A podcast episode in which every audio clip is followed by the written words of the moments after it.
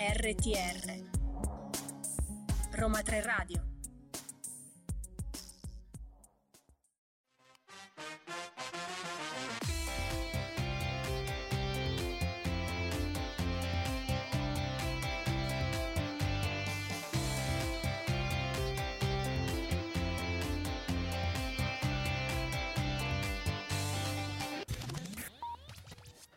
Buon pomeriggio, buon pomeriggio a tutti. Comincia un'altra puntata di Listen to You, il programma diretto e curato dal Centro Europe Direct dell'Università degli Studi Roma 3. Io sono Claudio Di Maio e con me c'è sempre Viviana Saghetti. Siamo pronti con tantissimi programmi, notizie e soprattutto tante curiosità dall'Unione Europea.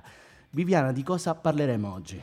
Oggi parleremo di tantissimi bandi ed eventi che stanno uscendo in questi giorni, Parleremo della chiusura della conferenza sul futuro dell'Unione Europea, di cui tanto spesso vi abbiamo parlato nella nostra trasmissione e di cosa la, la Presidentessa Ursula von der Leyen ci ha detto con l'occasione.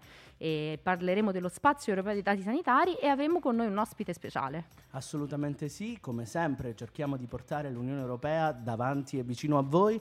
Abbiamo con noi Francesco Tufarelli, il consigliere Francesco Tufarelli del Dipartimento delle Politiche Europee della Presidenza del Consiglio dei Ministri ministri.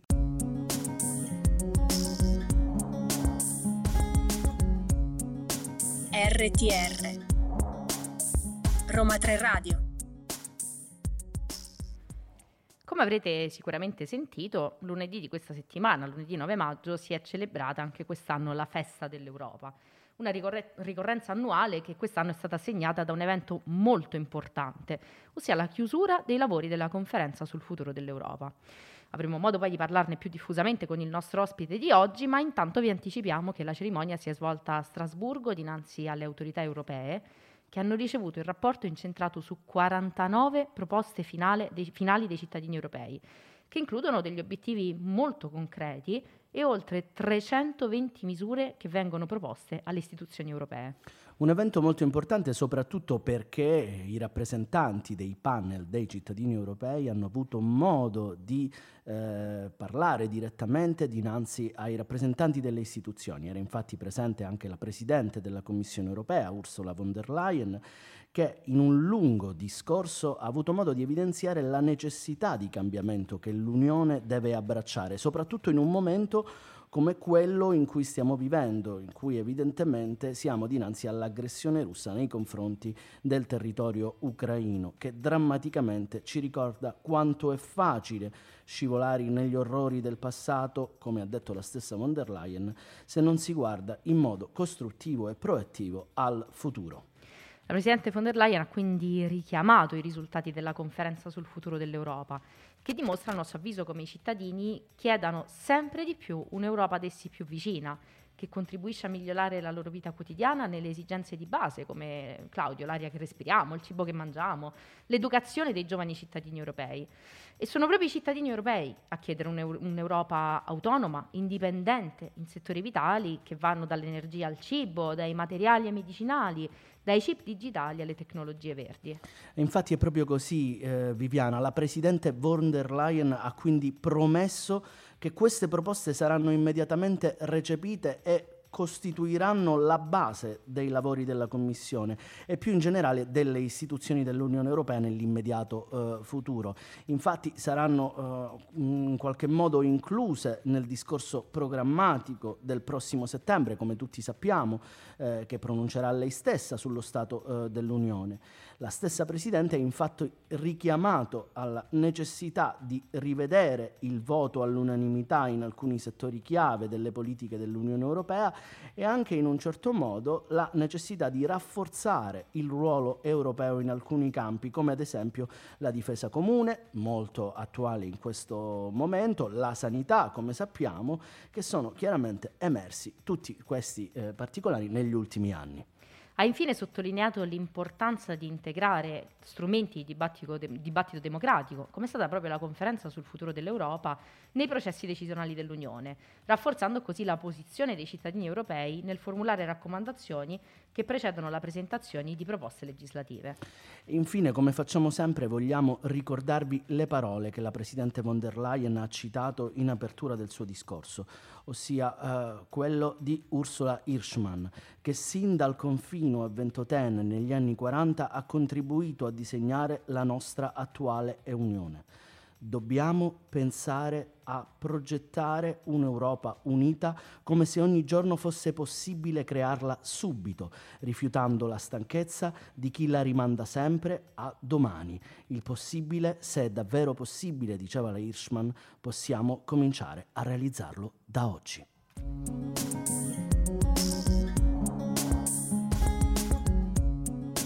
RTR Roma 3 Radio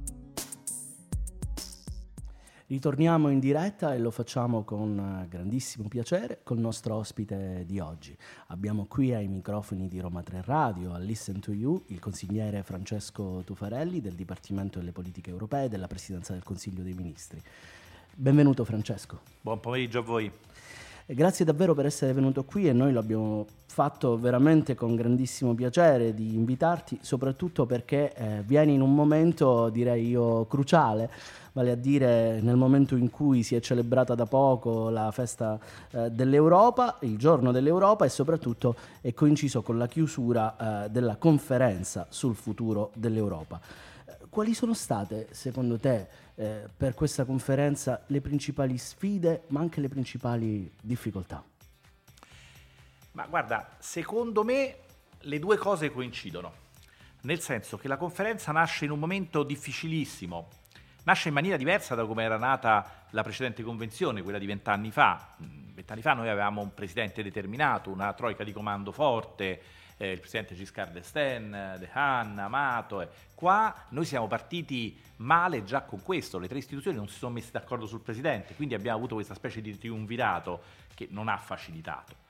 Poi abbiamo avuto il Covid, quindi sostanzialmente la pandemia. Questo ci ha impedito e ha un po' snaturato la conferenza stessa, perché questa conferenza rispetto alle precedenti aveva nelle sue intenzioni una grande partecipazione di pubblico, una grande partecipazione dei cittadini, quindi idealmente eh, anche eventi di massa, eventi di partecipazione, eventi di contatto. Questo abbiamo potuto eh, fare, fare, un po' meno. La sfida è stata, eh, coinciso diciamo, con queste difficoltà perché è stata quella di realizzare lo stesso eh, questa conferenza, quindi diciamo adeguarci a quello che era il momento storico, ipervalutare tutti quelli che sono stati gli interventi eh, online attraverso utilizzando le tecnologie eh, e siamo riusciti abbastanza, soprattutto nella seconda parte, a sollecitare i cittadini. Fermo restando che siamo capitati in un periodo appunto fra il Covid e la guerra, questi sono i momenti di inizio e di fine, e poi in un momento anche contrassegnato da un'informazione europea sovrabbondante su cose economicamente più rilevanti, cioè la fine della programmazione 14-20,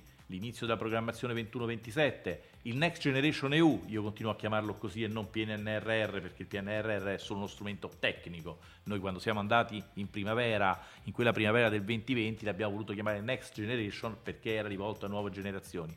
Chiaramente questi sono tutti strumenti che portano denaro, che portano soldi e quindi in un'informazione europea che già non è eh, particolarmente ampia, su questo è meritorio il lavoro che fate voi, è chiaro che la nostra eh, conferenza faceva la figura un po' di Cenerentola, cioè rischiava di essere cannibalizzata diciamo, da questa forza di fuoco. E quindi il fatto che invece si sia difesa attraverso i panel dei cittadini, attraverso i panel nazionali, attraverso tutte queste articolate proposte e che abbia dispiegato i suoi lavori in maniera crescente fino alla fine, noi ad aprile e maggio eravamo pieni di eventi, beh, certifica che comunque i cittadini europei ci sono e vogliono esserci nel dibattito. Ecco, considerando l'evoluzione dell'integrazione europea, come possiamo giudicare la conferenza sul futuro dell'Europa? È, un, è, sicuramente un passo molto importante, può essere un passo effettivamente decisivo, può portarci verso un nuovo punto dell'integrazione dell'Unione Europea e dello sviluppo dell'Unione? Beh, il passaggio della conferenza secondo me è un passaggio storico. Cioè noi in questa occasione abbiamo veramente passato il testimone ai cittadini. Vent'anni fa avevamo fatto una conferenza che aveva aperto un po' eh, le porte ai cittadini, però il momento assembleare dei deputati, dei capi di Stato e di governo costituiva il centro. Io in quel periodo eh, ero capo di gabinetto del ministro Buttiglione, partecipavo, fondammo l'osservatorio proprio anche con eh, gli amici ai tempi di Roma 3, quindi insomma facemmo questo osservatorio, però eravamo diciamo in aggiunta ai lavori della conferenza, era centrale il ruolo della conferenza proprio come struttura. Questa volta invece attraverso anche la piattaforma multimediale messa a disposizione dalla eh, Commissione, la possibilità di intervenire, di creare l'account personale, e beh questo è stato un, diciamo, un passo decisivo perché quelle proposte, lo vediamo anche nelle proposte finali, sostanzialmente hanno segnato eh, i lavori della conferenza. Quindi sicuramente sì, molto, sarà molto difficile ricacciare indietro i cittadini dalle sale del potere. Bene, torniamo fra poco con l'intervista a Francesco Tufarelli. In Europa ci sono tanti temi sui quali bisogna intervenire. L'ambiente, il lavoro, la cultura, l'istruzione, l'innovazione. Per cambiare il futuro è importante unire le forze. Dai il tuo contributo. Oggi puoi finalmente condividere le tue idee sulla piattaforma della conferenza sul futuro dell'Europa. Scopri di più su latuaparolaconta.it. Campagna a cura del Dipartimento per le politiche europee, Presidenza del Consiglio dei Ministri. Ecco, proprio nell'ambito dei lavori per la conferenza sul futuro dell'Europa, possiamo dire che avete rincorso tutto lo stivale d'Italia attraverso numerosi eventi, con lo slogan Incontriamoci a. Ci vuoi raccontare qualche episodio che possiamo considerare saliente di quest'ultimo anno? Ma eh, eh, questa corsa ha dimostrato la lunghezza dell'Italia, no? L'Italia non è un grandissimo paese, però è un paese lungo e quindi ci sono state le, le, le diverse diciamo, reazioni. Devo dire, nei primi 10-15 minuti, soprattutto i ragazzi volevano farsi spiegare esattamente a che cosa servivano le loro proposte, eh, ma veramente le guarderanno, ma veramente ne parleranno. Infatti in questi giorni, questo lo do in anticipo a voi, che noi stiamo sostanzialmente facendo il match fra le proposte che sono uscite e le proposte dei ragazzi, ne stiamo trovando tante, stiamo proprio eh, elaborando, ne parlavo l'altro giorno con Enzo Amendola e con Adriana Agosti, di mandare ai ragazzi proprio delle note in cui diciamo la tua proposta è a pagina 45 del documento, la tua proposta è a pagina 48, perché in realtà ne sono entrate tante. Quindi questo diciamo è la dimostrazione, perché l'inizio, il primo intervento era sempre sì, ma questa cosa che dico io dove vai? Anche perché prima c'erano interventi dei professori, quindi loro pensavano ancora l'Europa riservata ai professori. Questa cosa della eh, piattaforma ha avuto un po' di difficoltà a bucare. E poi eh, alla fine non finivano mai, invece, per cui andavamo avanti e il dramma era che io avevo sempre dei treni più o meno collegati all'orario di fine che regolarmente rischiavamo di perdere perché i ragazzi poi continuavano le proposte e nessuno di noi si sentiva di bloccarli, quindi da questo punto di vista diciamo abbiamo avuto de- degli ottimi risultati. Tanta sensibilizzazione, tanti incontri, tanti ragazzi e ci fa molto piacere chiaramente come Roma 3 Radio che ci sia stato un evento vicino ai giovani, però una domanda un po' eh, andare a pizzicare eh, voglio farla. Quanta Italia c'è nelle proposte della conferenza sul futuro dell'Europa? Allora, c'è tanta Italia già nelle proposte, diciamo nella prosa delle 56 pagine eh, che, hanno, che sono uscite diciamo, in questi giorni e sono segnalate, lì si vede, non, non possiamo bleffare perché c'è scritto IT 4, IT 5, IT 6, quindi si vede tranquillamente. Quindi lì ci sono più di 20 citazioni dedicate all'Italia. Poi ce ne sono eh, una serie in nota, eh, più o meno il numero stesso, quindi tante, riferite sia ai panel nazionali che eh, alle proposte singole. Poi però, secondo me, ce ne sono molte altre in questo periodo proprio come Dipartimento stiamo cercando di individuare, che sono proposte che vengono diciamo, portate come discussioni che in realtà vengono dalla piattaforma. Perché? Perché i nostri amici della commissione hanno fatto lo sforzo chiaramente di clusterizzarle dando il paese di riferimento quando venivano dai panel nazionali, perché lì era più semplice quando invece venivano dalla piattaforma, dove eh, magari la proposta è di un ragazzo italiano, uno lituano, uno eh, maltese, cosa, lì non la individuano, però invece la individuiamo noi che le, che le abbiamo raccolte in giro per l'Italia. Quindi c'è tanta tanta Italia. Noi siamo in questo momento quarti nel numero dei contributi su 28, 27, quindi sostanzialmente benino. Io avrei preferito essere nei primi tre, però ci abbiamo da lavorare. Sicuramente non ci possiamo lamentare ed è veramente molto apprezzabile eh, il lavoro vostro, del Dipartimento, nel portare la conferenza del futuro eh, dell'Europa veramente negli angoli più remoti eh, della nostra penisola. Eh, in due battute, veramente due battute, eh, come vorresti che continuasse questa conferenza? In due modi. Vorrei che si trovasse un sistema, come ha detto Ursula von der Leyen, eh, di dare eh, diciamo una, non un tracciato agevolato, ma eh, diciamo un tracciato sicuro, certo alle proposte e quindi far sì che le tre istituzioni le riprendano da subito, da subito dopo l'estate. E poi a livello nazionale vorrei, ne sto parlando in questi giorni col sottosegretario e anche con gli altri, che continuasse un dialogo nazionale sul futuro dell'Europa. Nella, anche nell'Assemblea cittadina di Roma è stato proposto al sindaco di mettere proprio un giorno in cui c'è l'ascolto dei cittadini sulle tematiche europee.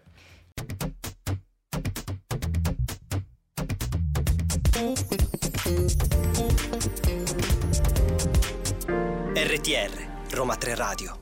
Abbiamo finora un po' tracciato un bilancio di quello che è avvenuto nell'ultimo anno e di come pensiamo che questa conferenza possa andare ad innovare. Ecco, anche guardandoci ancora un po' più indietro, a vent'anni dalla Convenzione, come vedi il futuro dell'Unione Europea? Ma guarda, eh, secondo me proprio in questo momento storico stiamo dando una sensazione di grande compattezza. Eh, io l'altro giorno dicevo, quando mh, si parla, soprattutto in questo momento, con questi scenari eh, di unione, di allargamento, di discussione, dico ragazzi, noi il primo luglio affidiamo i lavori della conferenza alla presidenza ceca.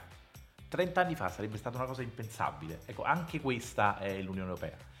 Per quelli che sono un po' scettici, io dico che eh, l'Unione Europea, come, tutti, come gli stati nazionali del resto, ha il procedimento inverso rispetto a quello dei nostri animali domestici. Quando noi ci dispiacciamo per un animale domestico che diventa troppo, troppo grande, troppo in fretta, diciamo, ah, la nostri genitori ci dicono sette anni, ogni sette anni, un anno sono sette anni e quindi lui invecchia. Ecco, gli stati nazionali, l'Europa hanno il contrario. Ogni sette anni ne valgono uno perché i processi sono lunghi e quindi noi siamo in presenza di una talentuosa, bella, simpatica, divertente, adolescente con tutte le difficoltà del caso. E tra l'altro l'età, l'età di questo adolescente coincide, noi siamo fortunati, più o meno con l'età della nostra Repubblica.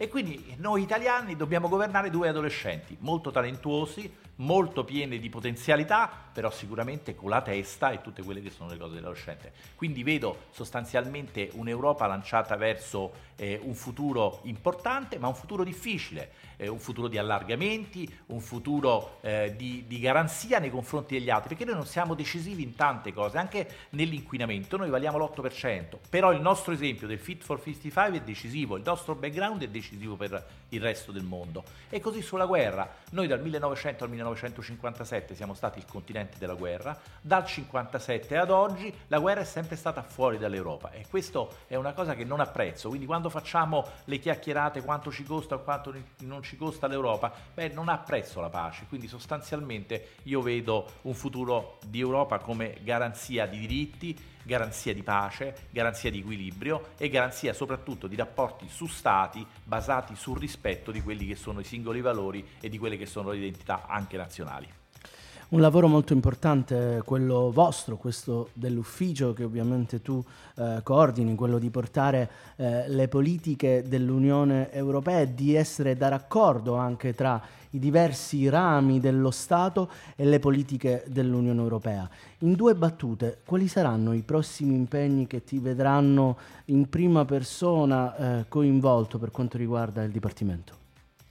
Ma noi chiaramente avremo i seguiti della conferenza perché, come abbiamo detto, non la dobbiamo mollare, quindi adesso eh, insieme alle varie istituzioni ce ne occuperemo e ci occuperemo del dibattito nazionale. E poi dopo, a livello appunto, come dici tu, abbiamo eh, degli, degli appuntamenti importanti, abbiamo la programmazione eh, che sta partendo, la 21-27, da coordinare col Next Generation, questo è molto importante perché i tempi sono gli stessi e sono gli stessi anche gli obiettivi, un'Europa più verde e un'Europa più connessa, e poi tutti i tavoli ordinari che sono eh, diciamo ordinari ma non meno importanti, abbiamo avuto il tavolo sul Green Pass, abbiamo il tavolo sul tabacco, abbiamo importantissimo il tavolo sul Fit 45 dove per la prima volta il governo italiano sta facendo un'importante serie di audizioni, abbiamo per ora audito 55 organizzazioni, fra organizzazioni ambientaliste e filiere produttive e loro ci stanno dando il contributo per comporre la posizione nazionale. Un grande sforzo che il nostro Paese sta facendo, io sono molto contento di aver avuto questo eh, diciamo, incarico dal Presidente del Consiglio e chiaramente dal Sottosegretario Amendola. Ringraziamo davvero di cuore il consigliere Francesco Tufarelli per averci concesso questa intervista e ti aspettiamo naturalmente per aggiornarci sui risultati dei prossimi appuntamenti che vi aspettano. Grazie. Assolutamente sì, grazie.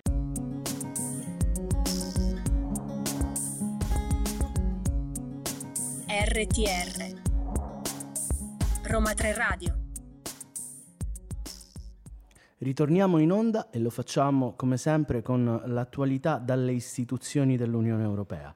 Qualche giorno fa la Commissione ha lanciato la proposta di regolamento per la costituzione di un qualcosa veramente molto importante, dello spazio europeo dei dati sanitari qualcosa che permetterà all'Unione Europea di compiere un deciso passo in avanti nelle modalità di erogazione delle cure in tutto il territorio dell'Unione e proprio per andare avanti in questi passi, quali sono le principali novità che ci saranno, Viviana? Ah, proprio per vedere per sommi capi quello che cambierà, perché cambierà moltissimo.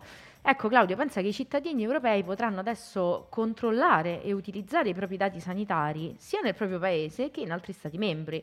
E sarà così promosso un vero mercato unico dei servizi e dei prodotti digitali in campo sanitario e si avrà un quadro normativo coerente, affidabile, efficiente per l'utilizzo dei dati sanitari nelle attività anche di ricerca, di innovazione, di elaborazione delle politiche e della regolamentazione nel pieno rispetto, tutto questo ovviamente, degli elevati standard di protezione dei dati dell'Unione Europea.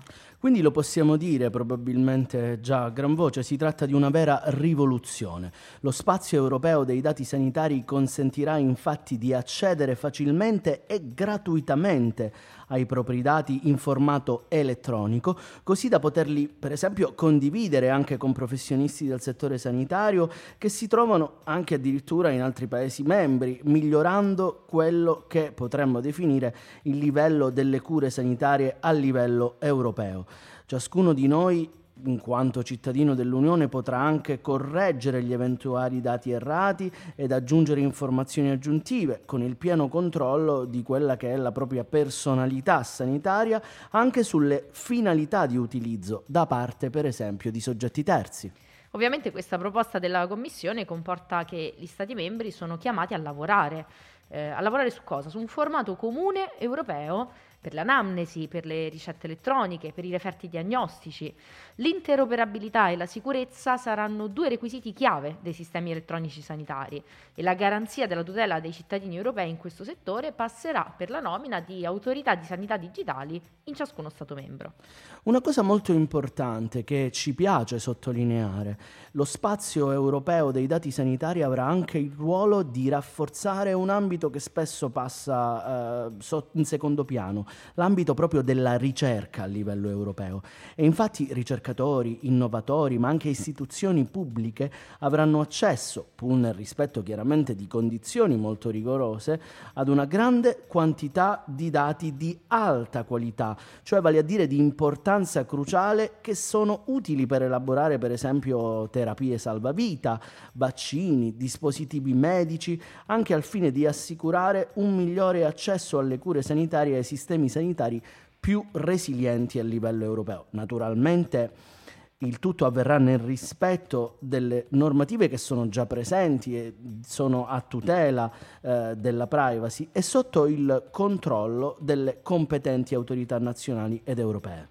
La commissaria per la salute e la sicurezza alimentare nel presentare questa proposta normativa ha dichiarato come lo spazio europeo dei dati sanitari costituisce un cambio di paradigma fondamentale per la trasformazione digitale delle cure sanitarie nell'Unione. Infatti mette al centro di tutto i cittadini e darà loro il pieno controllo sui propri dati per ottenere migliori cure sanitarie in tutta l'Unione Europea. Con l'accesso protetto da forti garanzie, lo abbiamo evidenziato anche con Claudio, a tutela della sicurezza e della privacy, i dati saranno un vero tesoro, così lo ha definito la commissaria, per gli scienziati, per gli innovatori e i decisori politici, al lavoro sulla prossima terapia salvavita. L'Unione compie un passo avanti davvero storico verso la sanità digitale.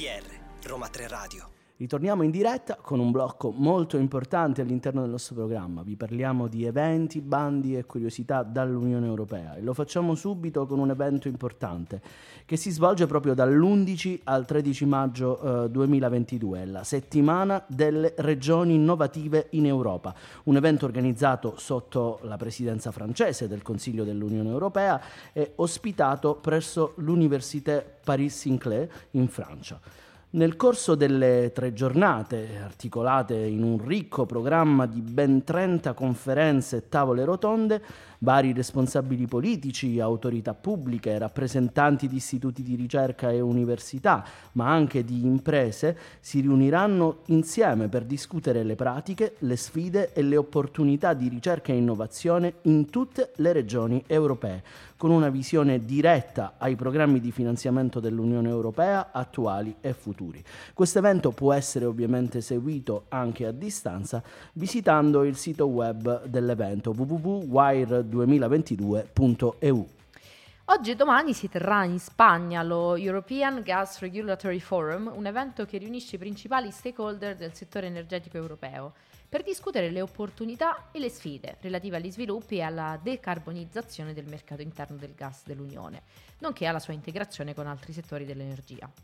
Il forum conta con la partecipazione di autorità nazionali di regolamentazione, governi dei paesi dell'Unione, la Commissione europea, operatori dei sistemi di trasmissione energetica e anche fornitori di gas e consumatori, nonché ONG del settore. Potrete facilmente seguirne i risultati e i lavori sui siti istituzionali dell'Unione. Passiamo perciò ai bandi, a tutte le, le call che sono aperte in questo momento eh, sui siti istituzionali dell'Unione Europea. In particolare abbiamo selezionato un nuovo bando per l'innovazione sociale nell'ambito del Fondo Sociale Europeo Plus, vale a dire quella funzione di eh, finanziamento anche denominata con la componente EASI. La COL punta infatti a finanziare tra i 15 e i 20 progetti transnazionali volti a sviluppare e testare approcci di innovazione sociale integrati e inclusivi con il fine di promuovere l'equità della duplice transizione verde e quella digitale. La scadenza per partecipare a questa uh, call è fissata per il 2 agosto 2022. Ma parliamo anche del programma antifrode dell'Unione Europea. Sono infatti aperti i bandi per il 2022 per l'assistenza tecnica e per la formazione, le conferenze e gli scambi di esperienze. Ecco, questa call è rivolta ad autorità pubbliche nazionali e regionali o anche ad organizzazioni internazionali che si occupano della protezione degli interessi finanziari dell'Unione. Questi soggetti dovranno essere stabiliti in uno dei paesi dell'Unione Europea oppure in alternativa in uno dei paesi terzi associati al programma. La scadenza per presentare la candidatura il, sta il 24 maggio e per alcune parti di questo bando il 14 giugno del 2022. Come una campanella di alert vi parliamo anche dei bandi in scadenza. C'è tempo infatti fino al 19 maggio per presentare le candidature al programma Be Active Awards, la competizione sostenuta dal programma Erasmus ⁇ che punta a premiare e a dare riconoscimento a tutti quei progetti e a quelle iniziative che hanno promosso con successo lo sport e le attività fisiche in Europa Oltre a premiare organizzazioni e soggetti specifici, questo premio darà e potrà dare chiaramente eh, visibilità e diffusione a tutte quelle idee, iniziative, buone pratiche innovative in tutta Europa, appunto nel campo dello sport. I progetti non devono essere necessariamente progetti transnazionali o sostenuti dall'Unione Europea. Infatti eh, c'è una piccola particolarità, non sono ammissibili i progetti ancora in fase di sviluppo o non ancora realizzati. Perciò date subito spazio alle vostre proposte e partecipate.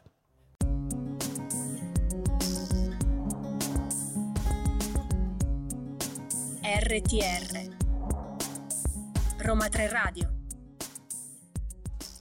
Claudio, anche oggi siamo arrivati al tuo momento preferito in assoluto. Lo aspettavo veramente come una giornata di mare ad agosto. Non so se definirla un'interrogazione o un interrogatorio per la piega che prendo ogni volta. Ho paura, ho paura. E fai bene. Allora, la domanda di oggi è: è vero che l'Unione Europea è libera di intervenire in tutti i settori, in tutte le politiche degli Stati membri? Ci piacerebbe, ma purtroppo la risposta è falsa. Vale a dire, il funzionamento dell'Unione Europea, eh, come sicuramente molti di voi già sapranno, si basa su un principio molto importante, il principio di attribuzione delle competenze. O di, o, vale a dire che l'Unione Europea agisce entro il limite appunto di queste competenze che gli stessi Stati membri hanno deciso di attribuirle con... Eh, attraverso i trattati istitutivi. Ora, a te la storia piace, quindi la, la mia ulteriore domanda è, ma le competenze che ha adesso l'Unione ce le ha sempre avute? Ormai mi conosci e sai dove pizzicare. Nel corso della storia dell'Unione Europea le competenze si sono naturalmente ampliate, noi lo diciamo anche a nostro modo nel programma, ma vi basti considerare che inizialmente la comunità europea, perché così si chiamava, si fondava su competenze meramente economiche, molto ristrette e settoriali, prevedendo progressivamente poi la libera circolazione delle merci, dei capitali, dei servizi e come sappiamo tutti quanti anche delle persone. Vi abbiamo già parlato nelle nostre scorse puntate, ad esempio, dell'unione doganale. Ecco Claudio, l'unione doganale è uno dei casi di competenza cosiddetta esclusiva dell'Unione Europea. Di che cosa si tratta? Sono quelle politiche per le quali l'Unione è abilitata a legiferare in via esclusiva, in quanto gli Stati hanno ritenuto di rimettere integralmente alla sua decisione l'adozione di misure in determinati settori e questi settori sono ad esempio le regole concor- della, legate alla concorrenza, per il funzionamento del mercato interno, la politica monetaria per gli stati della zona euro, la politica comune della pesca e delle politiche commerciali comune, oltre che appunto all'unione doganale.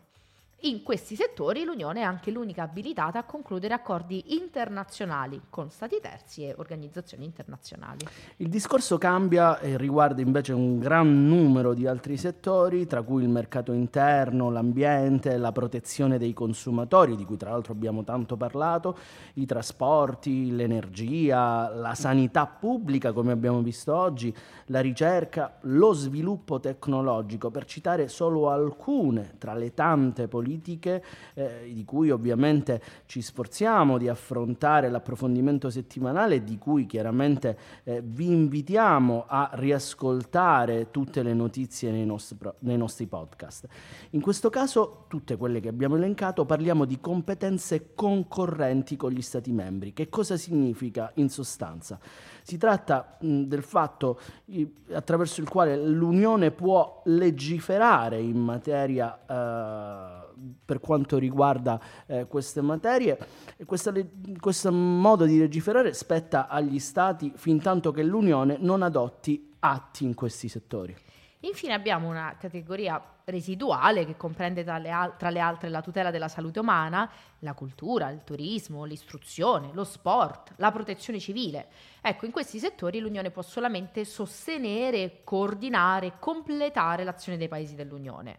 In tutte le materie che non sono elencate nei trattati e che dunque non sono state attribuite dagli Stati membri alla competenza dell'Unione, per rispondere alla domanda che ti ho fatto all'inizio, ecco, saranno proprio gli Stati a mantenere integralmente la propria potestà legislativa.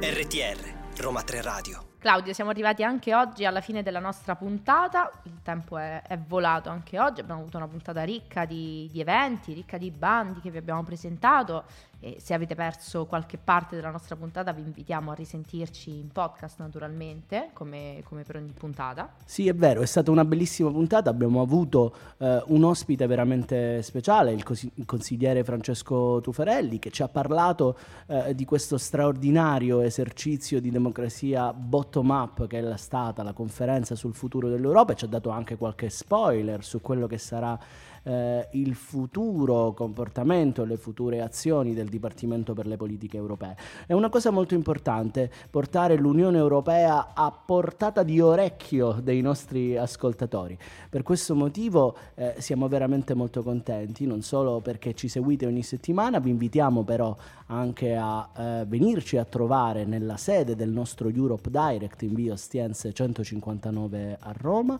e soprattutto direi a questo punto che ci resta di ringraziare la nostra immancabile e super regista eh, Oriella Esposito e vi diamo perciò appuntamento come ogni mercoledì alle 17 con Listen to You. Un caloroso saluto da Claudio Di Maio e da Viviana Saghetti. Ciao. Ciao.